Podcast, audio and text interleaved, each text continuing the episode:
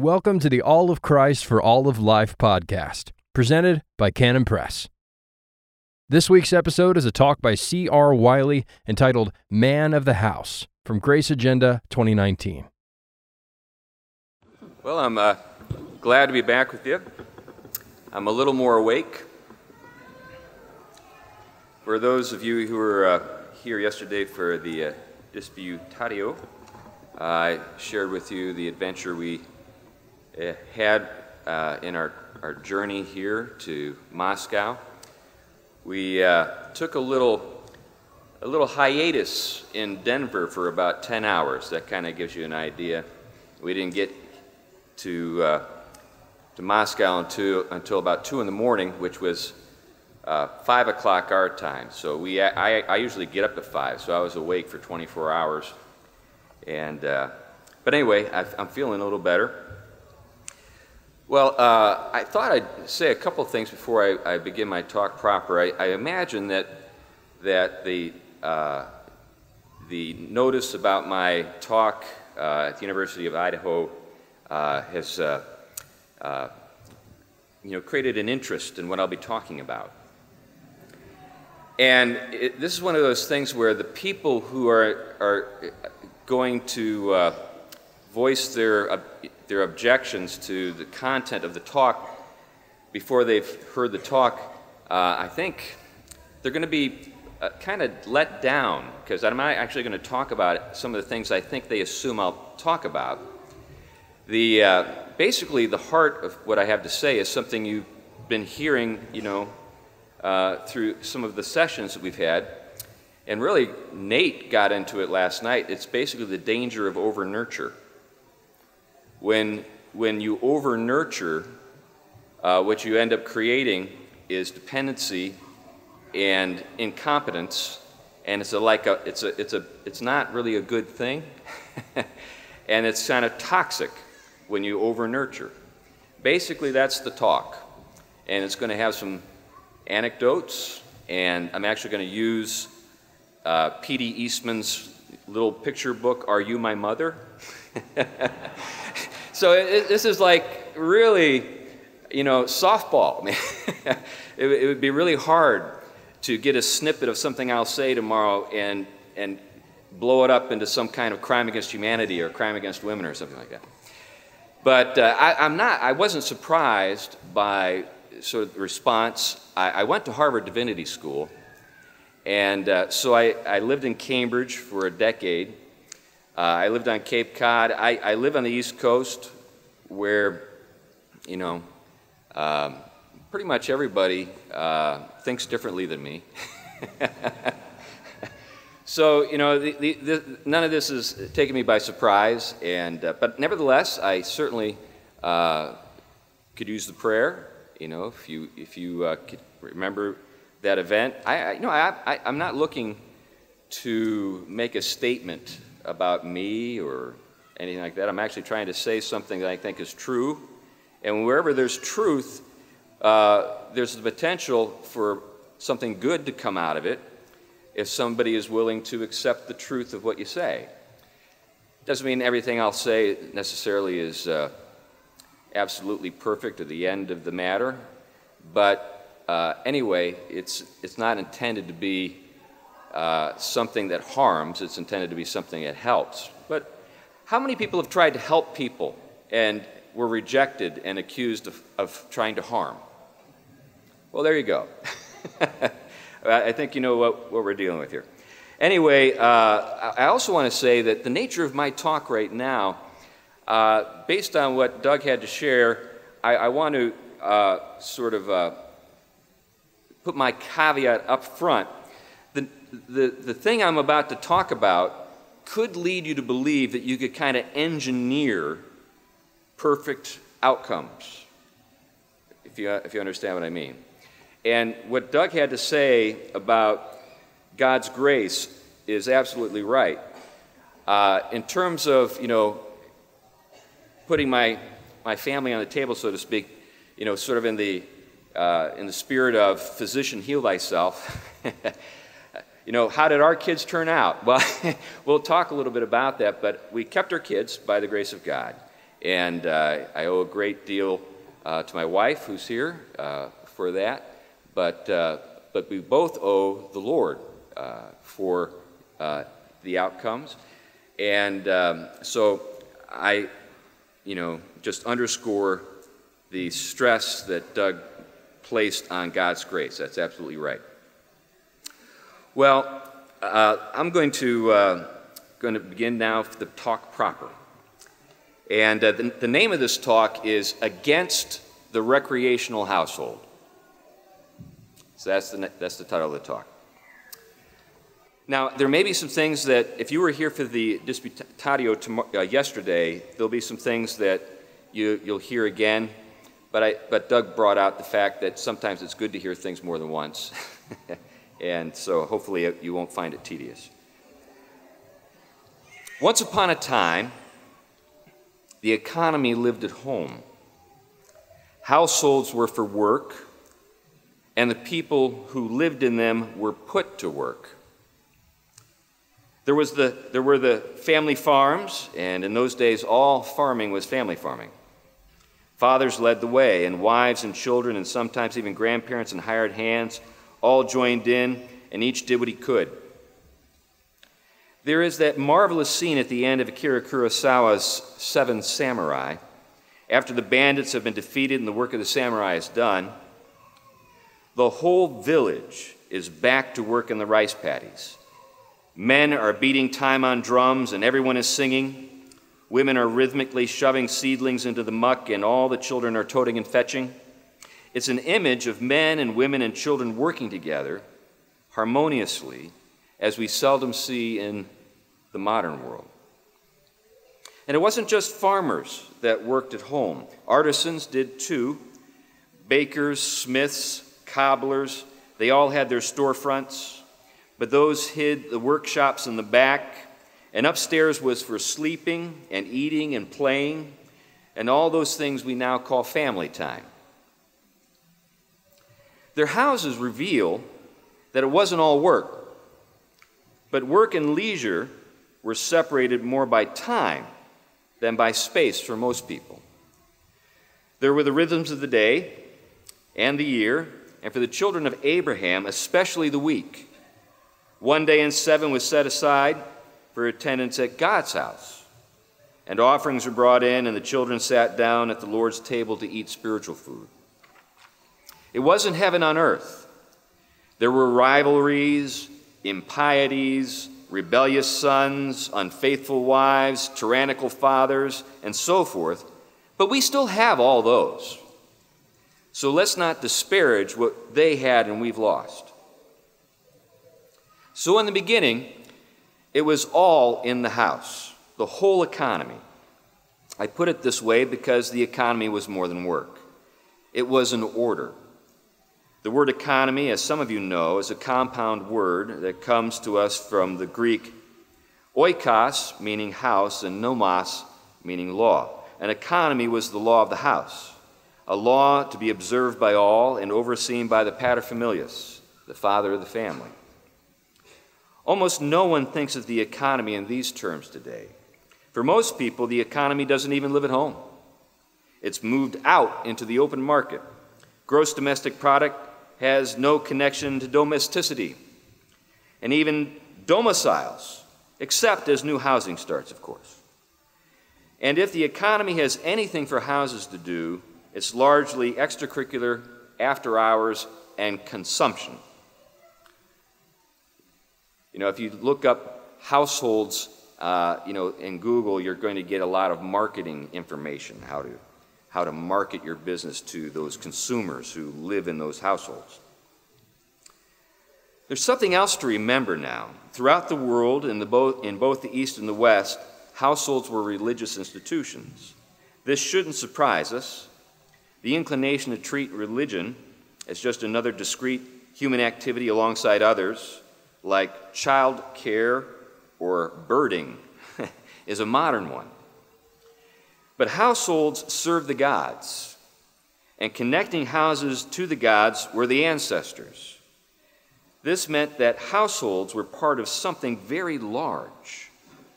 They were the low rung of a ladder that reached all the way up to the heavens. In Rome, household piety was the binding cord that held the republic together. And it wasn't a, a private or exclusively inward thing. It was the practice of paying respect, and acknowledging one's debts. It wove through every social obligation, and ideally through every heart. But even when a heart was slow to feel it, it was still required. Debts had to be paid, whether you felt like it or not. And it was the responsibility of the paterfamilias to practice piety and require it of everyone in his house.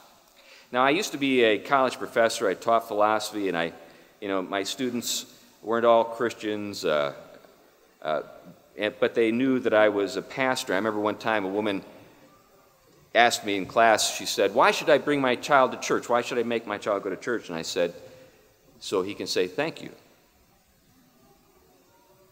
Profound. you know, like when your little kid is, gets something, you know, and you say, And what do you say? What do you say? Mar. No, no. you say, Thank you. Thank you. We have to teach children how to do that. Now, when it came to Christians, they had more in common with their neighbors than you might suppose. There was the fifth commandment, of course honor your father and mother. But the language of household piety runs right through Colossians, Ephesians, and the pastoral epistles, especially. By the way, Josephus, in his work, you know, Jewish writer, explained hey, you know, we, we Jews and you Romans, we're, we're on the same page with this piety thing. he said, This is one of the places where we excel. We're really good at piety. So, what distinguished Christian households wasn't piety. Everyone was supposed to be pious. What distinguished Christian households was the confession Christ is Lord, not Caesar. That's the difference. At the top of the ladder, there's Christ not Augustus. And this brings me to the biblical teaching on the origin and nature of the household. Now, as a caveat, or another caveat or qualifier here, 19th century thinkers like Freud and Feuerbach said that the confession, I believe in God the Father Almighty, is merely a projection of a childish longing for security in a hostile universe. But the Apostle Paul said it actually works the other way around. We have fathers on earth because we have a Father in heaven. Here he is in Ephesians 3 14 through 15. He said, For this reason I bow my knees before the Father, from whom every family in heaven and on earth is named. So, according to Paul, fathers and mothers and families in general mirror a larger reality. It isn't humans that project up, it's God who projects down. Materialists don't see it this way because they think that we live in a ranch style cosmos, but just about everyone in the ancient world believed that we live in a colonial style cosmos with a lower level called earth and an upstairs known as the heavens. In Genesis, we're told that God made the heavens and the earth, and according to that story, we were made to live on the lower story. And it's on that level that God formed the first man from the soil. Adam, by the way, sounds like the Hebrew word for soil, so you could say that Adam was literally an earthman. Then he's given a job take dominion and tend a garden. To help him in his work, he's given a wife, and she's taken from his side. But when they reunite, they become one flesh. Paradoxically, this doesn't take them back to one. It can even make them three. Naturally, I'm talking about children, it could be even more than three. But their union makes them fruitful in every way because, as Solomon said in Ecclesiastes, two are better than one because they have a good return for their toil. So the man and the woman were meant to work together. This is what uh, it meant to take dominion. It's how they made the world their home, as is marvelously implied by the Latin domus, which means house and is the basis for the word dominion. So, what happened? I've just described a lost world. How that world was lost is a well known story among people that care to know, but it's remarkable how few people actually care to know it. Generally, we're told that this is the story of progress and that nothing was lost that was worth keeping anyway. Accordingly, it's progress that gave us the Industrial Revolution and the revolution in thought that preceded it, and those revolutions drove productive work out of the house and into the workplace. Initially, whole families moved into the factories. You've seen the pictures. But the horrors of those dark satanic mills, as William Blake called them, and the nostalgia for the domestic economy sent the women and children back home, but the men never returned. Now, there is an upside to this economies of scale, the division of labor, the harnessing of power that never could have occurred in a household economy. They gave us automobiles and air conditioning and, antibi- and antibiotics, and I confess I like those things and I want to keep them. But everything comes at a price, and these things have cost us something. Just so you know that I'm not making this all up, uh, here's something from my friend Allan C. Carlson's book, Family Cycles Strength and Decline and Renewal in American Domestic Life. There's a mouthful. From 1630 to 2000. And, and, this is a quote that contains a, some quotes, so it's a little bit complicated, but uh, I'll try to make it easy to follow. So, quote, in 1930, President, 1930, President Herbert Hoover created the President's Research Committee on Social Trends. Its 1933 report featured a chapter on family, authored by University of Chicago sociologist William Ogburn.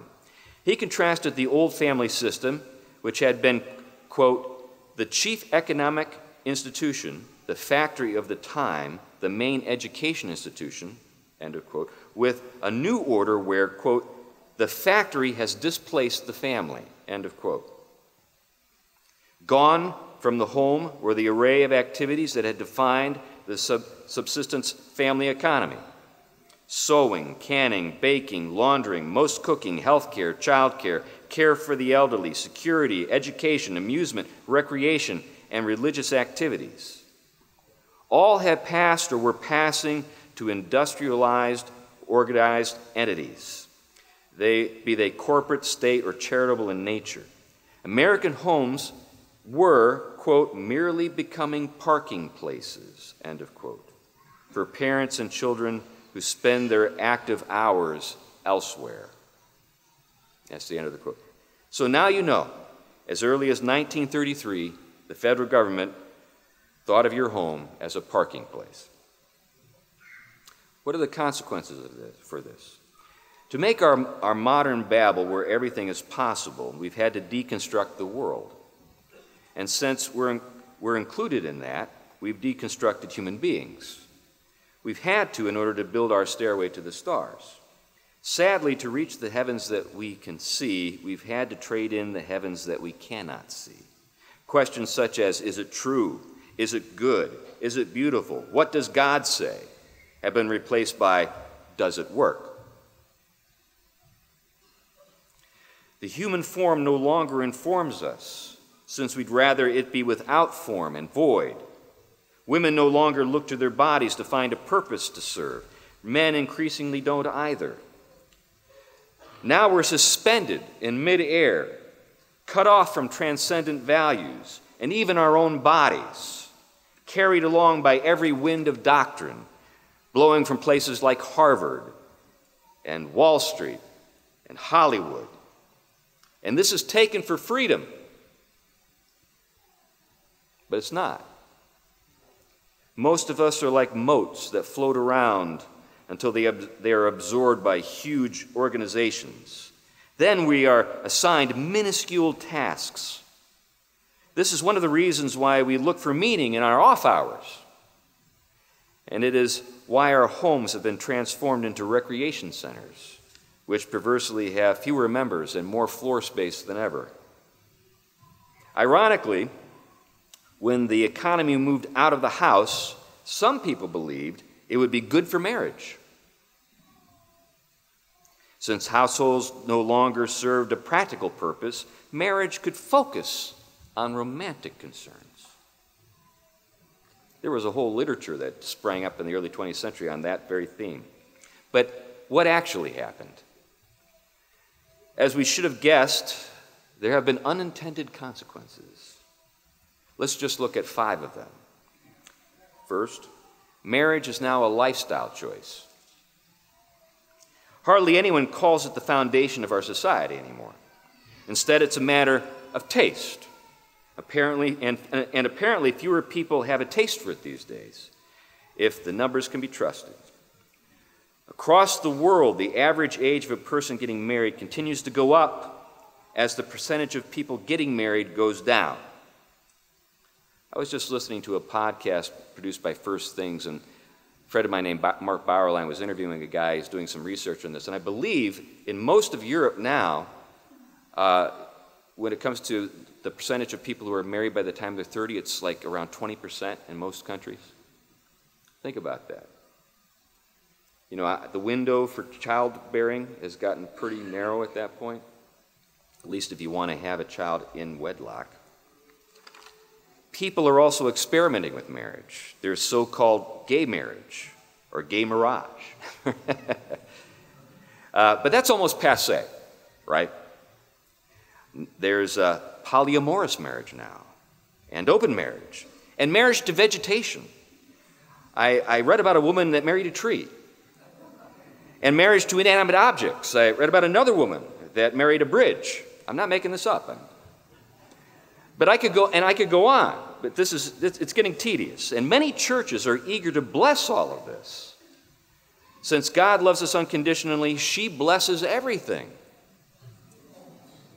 And even ostensibly conservative churches focus more on emotional satisfaction than on the tasks that marriage historically performed. And if you don't know what I mean, just pick up, you know, just about any book on marriage from the evangelical press, with the exception of Canon Press. now, uh, two, children are increasingly useless. And I mean that in more than one sense.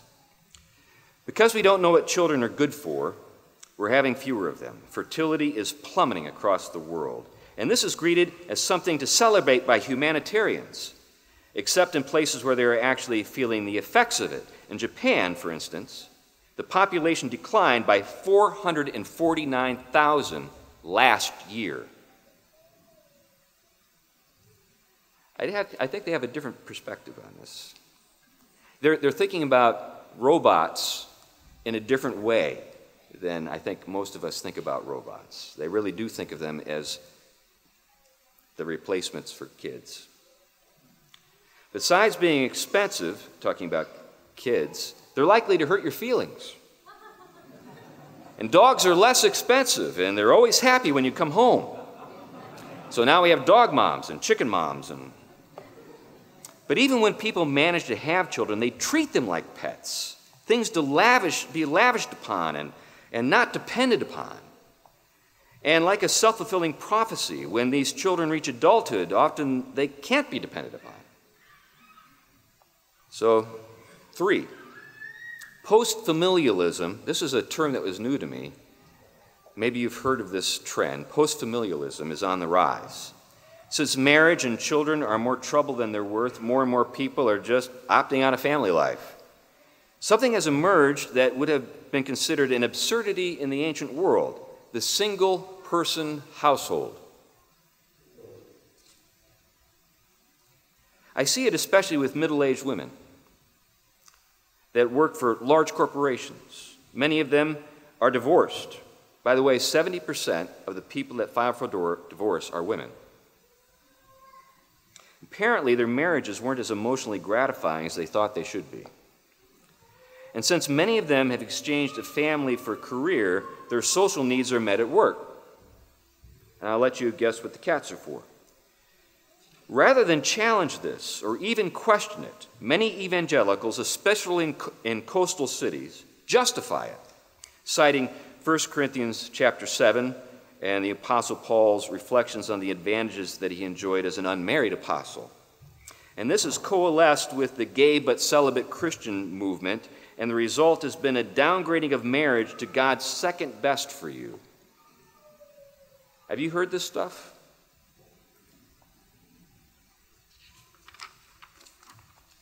Four, we're sliding into socialism. Concurrent with these things and acting as both a cause and effect, we see the growth of the welfare state and a push for socialism. It's an effect because people don't have families to fall back on. Think about it. If you had no one to fall back on, you'd need a very big government. And it's a cause because people think they can always fall back on the welfare state. And naturally, this leads to free riding in the near term because the incentives encourage it. But in the long run, the situation is unstable and unsustainable.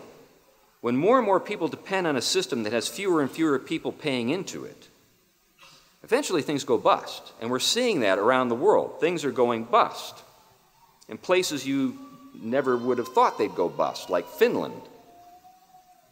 Finally, Christians are losing an ability to even think like Christians. The language of our faith is largely drawn from the productive household God the Father, the only begotten Son, joint heirs with Christ, a bride adorned for her husband, the marriage supper of the Lamb. All these things tell us what the faith is and how to live it. What is Christianity left with when we no longer live in households? I think we're beginning to see it. We're left with a personal relationship with an inner friend and spiritual friendships at work and at church, where everyone must be affirmed and no one can be depended upon. So, what to do? The situation is bleak, but not hopeless. What we need is twofold. We need to recover a transcendent point of reference, and we need to get back to the productive household. What I have to say from here on in this talk has more to do with the second of those things. I've, I've addressed the need for a transcendent point of reference in my new book, uh, The Household and the War for the Cosmos, which Canon Press has available here. But since uh, my first book, Man of the House, is the reason I was asked to come, I thought probably I should talk about that.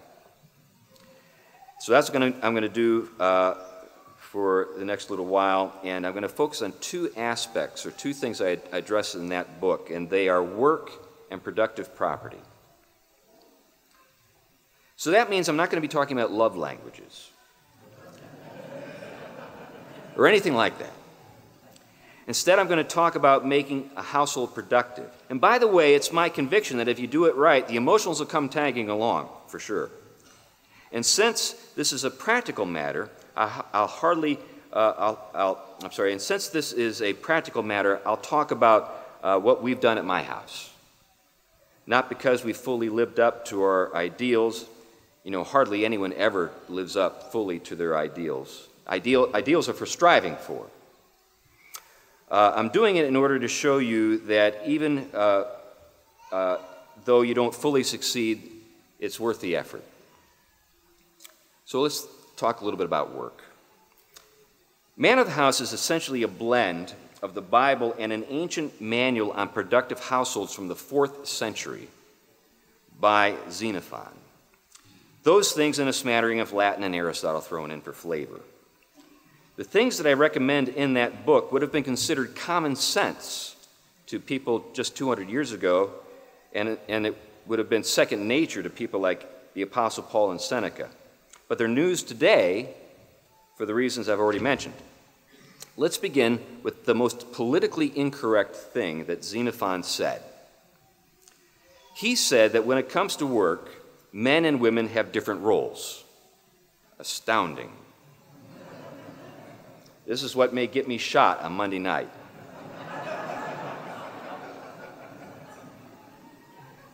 Now, here's what he goes on to say, and everyone takes this wrong. Everyone takes this wrong. Even people with PhDs get this wrong. It's so obvious because Xenophon tells you exactly what he means when he says this, and I'll explain exactly what he said in a moment. But this is what he said Men were made for working outside the house, and women were made for working inside the house. Now, there you go. The thing to note here is the word house, not the words outside and inside. He didn't mean that men go to work and women don't. What he meant was is that men really should work outside, like in the sun and the rain and the cold, because they're more physically suited for that kind of work. That's what he meant. And that women should work inside because they like being warm.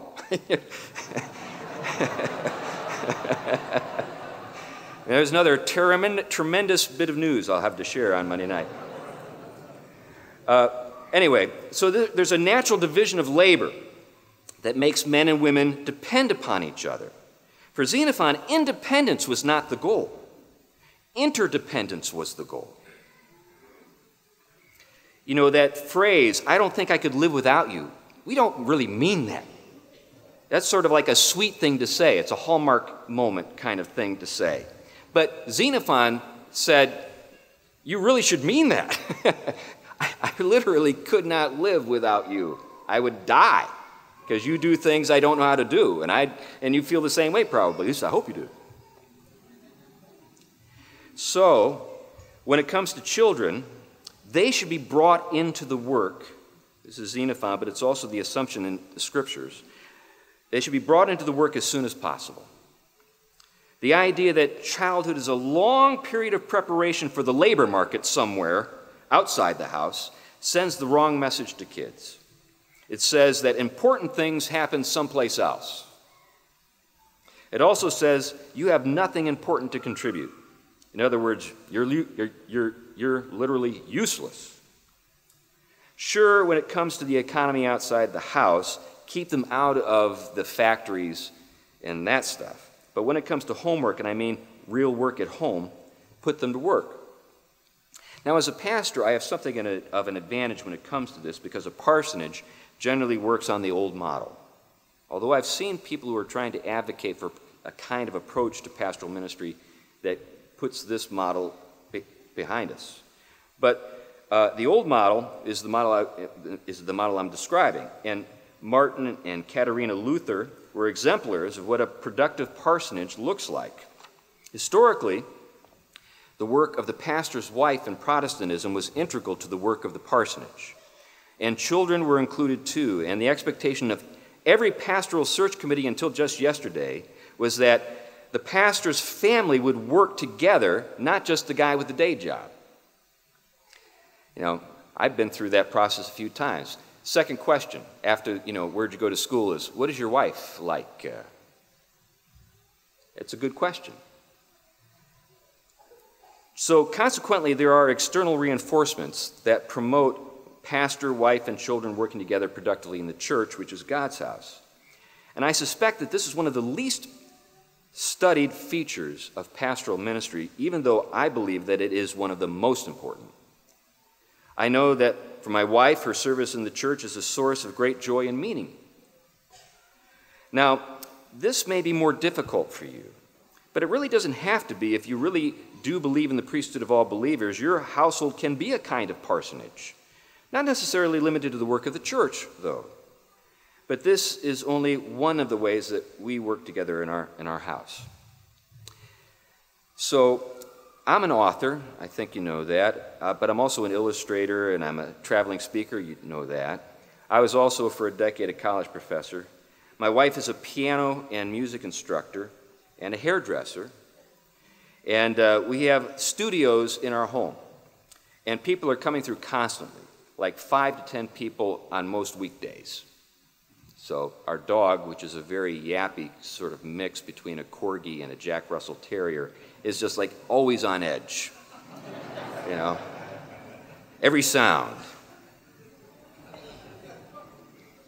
Then when we bring him out and he's with the with with the uh, you know the uh, the rest of the wolves, then he settles down. Our household has also served as an incubator for the businesses that our kids have started. My oldest son and his wife currently live in Madagascar, where he's producing videos and recordings of indigenous musicians for African Inland Mission. But before that, he worked for Wheaton College and for Fuller Seminary as an audio engineer, and he's quite good, but he got his start at home. My second son is a steel worker uh, but in the evenings, he's a blacksmith and a tool maker. And our daughter, when she's home from college, is a baker and a pastry chef. This past uh, couple months ago, or a month or so ago, she just set out on Facebook, I'm going to be home. And she had what? I can't remember how many orders came in for food. She was like baking the entire time she was home. She made a lot more money doing that than when she works for the, uh, the coffee shop that she works at. So, anyway, there's a lot of this stuff that goes on in our house on an ongoing basis. And we're all kind of, you know, helping each other out in different ways. But basically, what we have is sort of what you would call a skunk works, an incubator.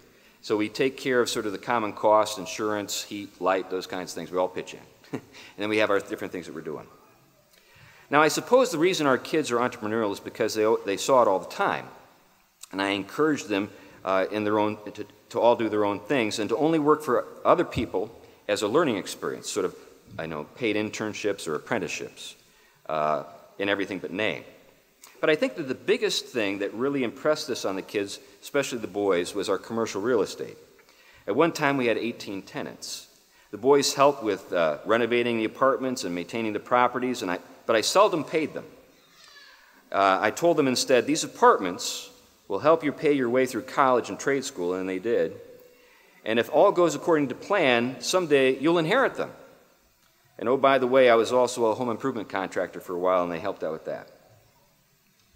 Now, all this brings me to property.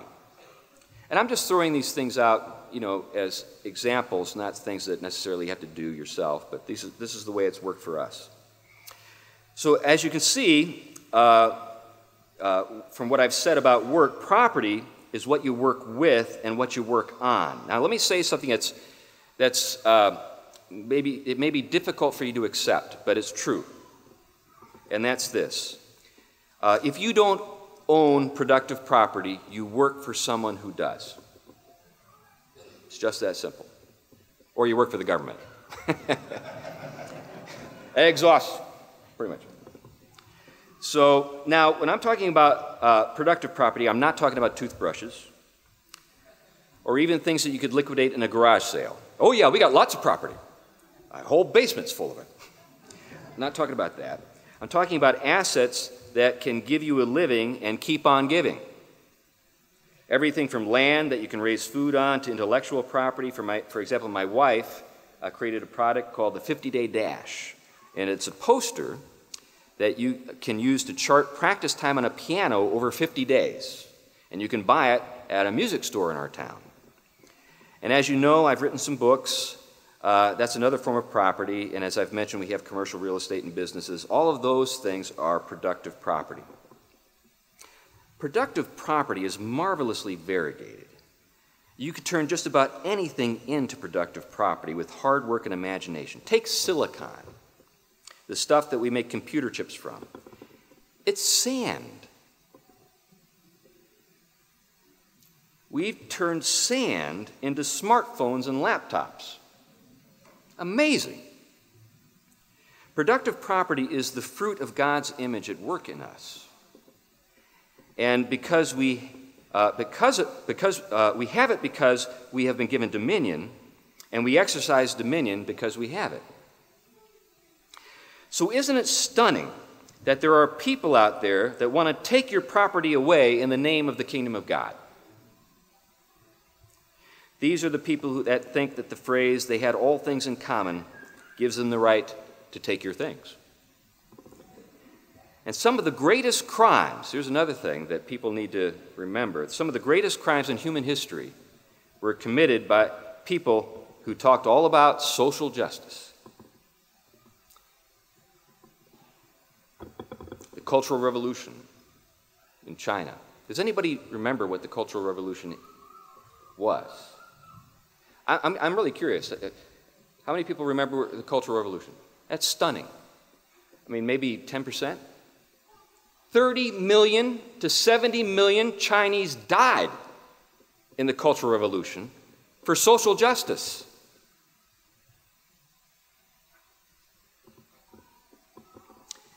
And it isn't a coincidence that the people most given to taking your stuff also think of God's uh, or think of marriage as God's second best for you. Common property usually goes along with common wives, as it was the case with the Anabaptists at Munster, or no wives, like the Shakers of Sabbath Day Lake.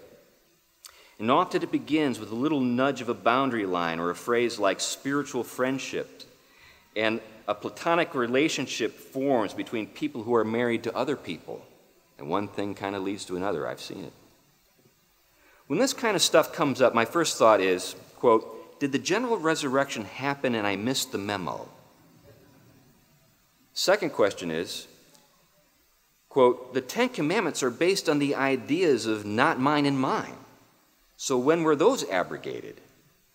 But my third thought is, once you've taken everything I have, you've taken my power to give anything at all.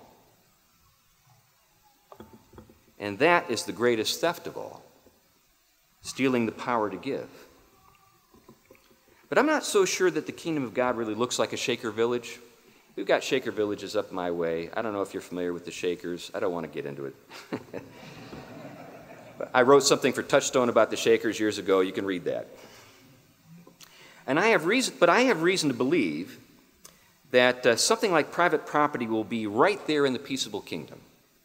Remember, right after Micah tells us about spears being turned into pruning hooks, he says that every man will sit under his own vine and under his own fig tree. That sounds like productive property to me. While it is true that greed is an idol that we should smash, the real problem in the parable of the rich fool was the man was a fool. It wasn't the bumper crop or the bigger barn, he never saw the black swan of death coming for him. Productive property does not secure your independence from the judgment of God. If anything, it should reveal to you just how dependent you are on God's mercies. But even so, it can help you secure your independence from social justice warriors. I wrote about this theme for the folks across Politic uh, under the name the Anti Fragile Pastor. Years ago, it was precisely because I had productive property that I could resign a pastorate in a denomination that I felt was drifting into some dangerous waters.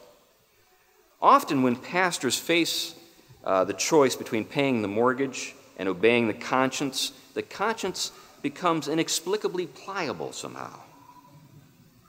Productive property can help support your family as well as support your backbone. And that's what it did for me. And that's not just true for pastors, it can be true for you. There, where there is dependence, there is servility. But control of your livelihood, at least so far as it's possible for a person to control it, provides you with a material basis for your liberty. So as long as we have you know, the right to own things, in, in the, and I don't take that for granted. you know, we might find ourselves in a situation where you don't actually have the ability to own productive property any longer. But so long as we, we do, we have a material basis for our liberty. And many of the founders of our country understood this. Uh, they believe that productive property is what makes Republican government possible. There's a real reason, they, the, the real reason they limited the franchise to property owners was this. So don't believe everything you hear about them. And the following quote uh, is again from my friend Allan Carlson, again from that book, Family Cycles. Quote, in his book, The Myth of American Individualism, Barry Shain describes the various notions of liberty extant in the 18th century. Distinctive to America was a strong emphasis on familial liberty. By this was meant the ownership of sufficient real property, land and tools, to ensure household autonomy. Quote, he who would govern himself must own his own soul, end of quote, as the founder James Wilson wrote in 1774. Men's, men whose poverty left them subject to the influence of others, quote, have no will of their own. And it is judged improper that they should vote uh, in the representation of a free state. As Shain summarizes, quote, real property was viewed as an instrumental good that made familial made possible familial independence. So again, I'm not making this stuff up. I mean, this is, I'm just drawing from the past, from the wisdom of, of our ancestors. Now, the last thing I have to talk about now is, you know, leaving it behind. Last of all, it does provide you with something to leave behind. And this is biblical. Proverbs 13:22 reads, "A good man leaves an inheritance to his children's children, but the sinner's wealth is laid up for the righteous." Now, I have a lot to say about this, but uh, since I've uh, about run out of time, I'll keep my, uh, my thoughts short, or what I have to say short. People like to say you can't take it with you, and that's true. And it's a good thing since you won't need it where you're going. But it is generally said in, in a somewhat dismissive way, as though what you do leave behind really wasn't worth much anyway. My conviction is that if it's been good for you, uh, it can be good for the people that you leave it to. Now, I've heard that proverb that I read used to justify skipping over your worthless kids so you can spoil your grandkids. Have you ever heard it used that way? But I don't think that is the point of the proverb. A household should be a line that runs through the generations. And this is about keeping the line going, not ending the family concern. So, if the things that keep that line moving forward to the third generation include productive people as well as productive property, well, then you better keep the second generation in line if it's going to make it to the third. In other words, you had better keep your kids first. Now, I can't guarantee anything, but I think that by making your kids productive, that will help them make productive homes of their own someday. And if your line does come to a premature end, it may be because your kids came to think of themselves as the point of it all, rather than just part of the line that leads to the real point of it all. And of course, I'm referring to Christ. So go home, give your kids something to work on, and then put them to work. And if what I've said bears any resemblance to the truth of things, you'll give your kids something worth keeping and you'll probably keep your kids as well. Thank you. Thank you for listening. If you enjoyed this week's episode, check out C.R. Wiley's book, The Household and the War for the Cosmos, at canonpress.com.